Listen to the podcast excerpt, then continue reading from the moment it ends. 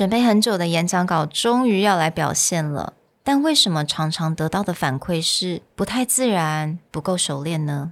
So let's explore with us in our episode today.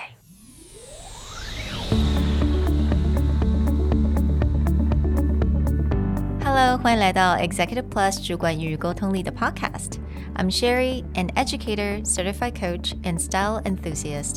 我相信专业有效的沟通是语言跟逻辑的完美结合。 And I'm Nick, a startup consultant, corporate trainer, and late night gaming junkie. I believe great communication requires the right mindset and solid frameworks. 我们希望带给大家职场英语的技能、跨文化沟通技巧与其他能帮助您成为出色领导者的工具。Join us each week as we share our experience, research, and methodologies to take your communication and language skills from good to great.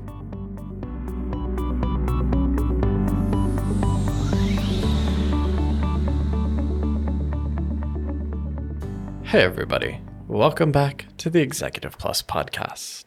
We want to share with you a little bit of knowledge about a taboo and something that people tell you don't do, which is mm. don't read your presentation. Now, we believe this is mostly true, but there are mm-hmm. a few times in which reading a presentation may not get in the way in quite mm. the way that you think. It's not ideal, but there are certain tips and tricks that you can use to segue as you're building your confidence to move from very scripted to mm. non scripted. And we want to give you a few examples of people who do this well and not so well, and what tips and tricks you can learn from them. 这真的跟每个人的习惯跟个性，我觉得也有关系。很多人在做简报之前，尤其是很重要的简报，他希望能够做足准备，所以他想要来把这些 script 啊全部都写下来，把所有的重要的 information 都先写下来。Which I actually really agree。如果这件事情这种方式呢，能够让你比较有自信的话，then I think go for it。但是往往比较。比较可惜的是，当我们把东西都写下来了，right，typed it up on the on the Word document，但是你开始想要，那我来念好了，因为我都准备好了嘛，那我来念稿好了。但是念稿的时候，一定都会给人家一种听起来不太自然，好像你不够熟练，it sounds really robotic。那到底要怎么办呢？因为这种讲话跟念的时候，其实是听起来是完全不一样的。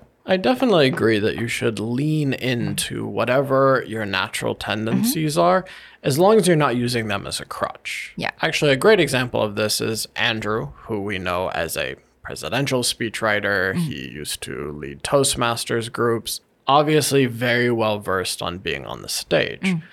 He used to write down everything and memorize it. But the reason that he did this is because he always wanted to make sure that his ideas came out, they were clear, they were organized. Then once he did that, he would get to the point where he would flip it up. He would change words, he would mm-hmm. change sentences, he would practice 3 times in a row trying not to say the same thing mm-hmm. over and over again, but that he mm-hmm. understood the script. Meaning is that having that preparation phase can be greatly to your advantage. But if you just prep and then go in front of a camera or go in front of a stage and start reading, you will lose a lot of the nuance, the emotion behind what you're saying because you're just literally reading out loud. Yeah, I mean sometimes it's a little bit unfortunate，因为你可能在跟你的听众、你的你的观众来，我们在做的 small talk，结果你又要进入你的 presentation，就突然之间你就是用念的，那对人家来讲，其实我们的耳朵都很厉害的。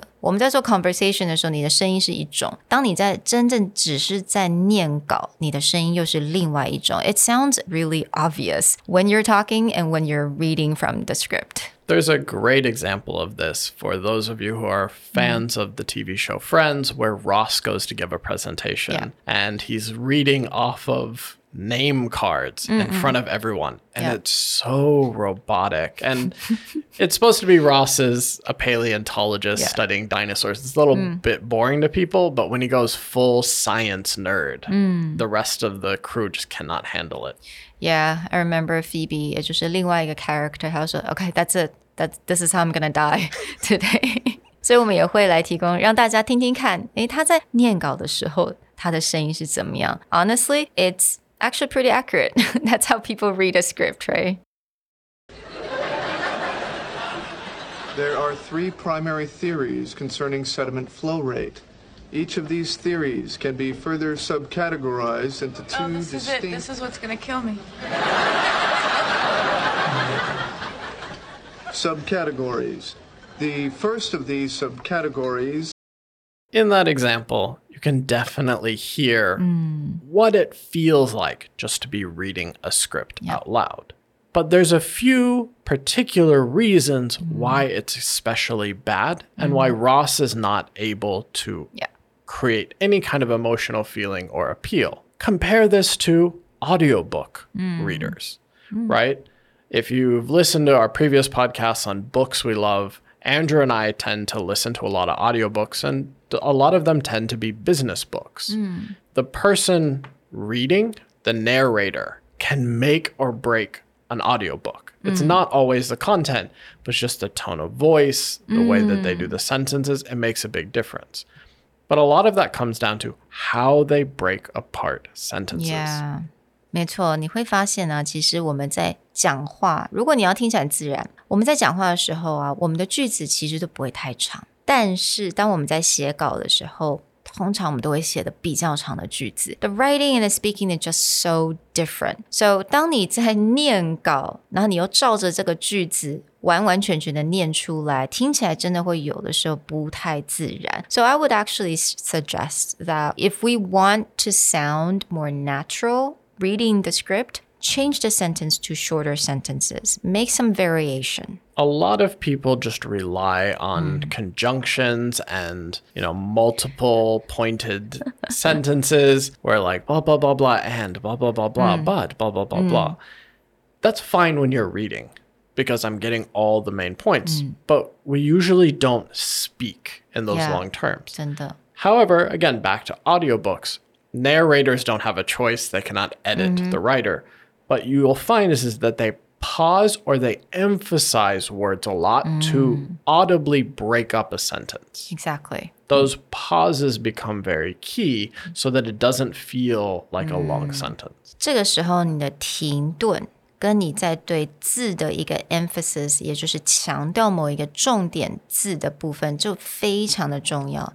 就算你今天的句子稍微比较的长，但如果你停顿在对的地方，你反而会给大家一个哎加强的感觉。你知道，等一下停顿完那个字可能非常重要，或者是你做一些 emphasis，你在某一些字你的音节把它拉长，也就是我们所谓的 stress。那这样子也能够让听到的人能够了解到你现在讲的重点是什么。 My favorite example of this also happens to be one of my favorite TED Talks by David Isay of StoryCorps. What makes his talk so incredible is that if you just listen to it, you completely forget that he reads the whole thing from a script.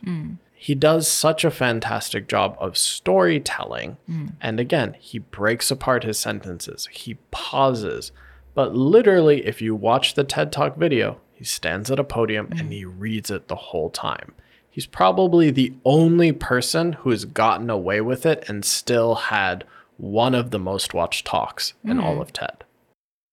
When I was 22 years old, I was lucky enough to find my calling when I fell into making radio stories. At almost the exact same time, I found out that my dad, who I was very, very close to, was gay. I was taken completely by surprise. We were a very tight knit family, and I was crushed. At some point in one of our strained conversations, my dad mentioned the Stonewall riots. He told me that one night in 1969, a group of young black and Latino drag queens fought back against the police at a gay bar in Manhattan called the Stonewall Inn, and how this sparked the modern gay rights movement.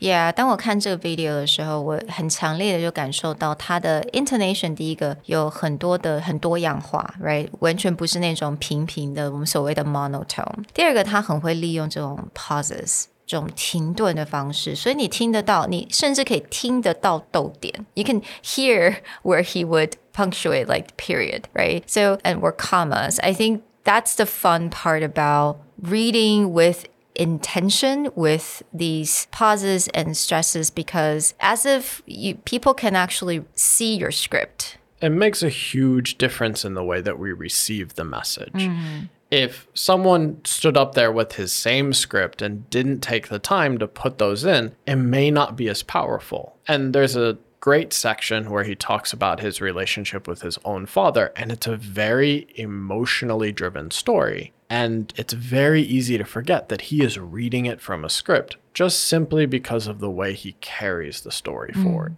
所以，我们今天稍微帮大家总结一下：当你一定要念稿，你要准备稿，那念稿的时候呢，记得你这个句子千万不要每一个都拉得很长，短一点句子听起来会比较自然，还要多多利用你的语气跟语调，more variation，不要都 monotone。And then the third one is 你要 常常的使用，知道要怎么样使用这些 pauses，也就是停顿，还有要知道怎么使用这种强调我们的字，把这个音节拉长。We hope that these guidelines help you make that transition from the script reading to more natural sounding presentations without having to give up that sense of security. we'll talk to you guys next time. Bye. Bye.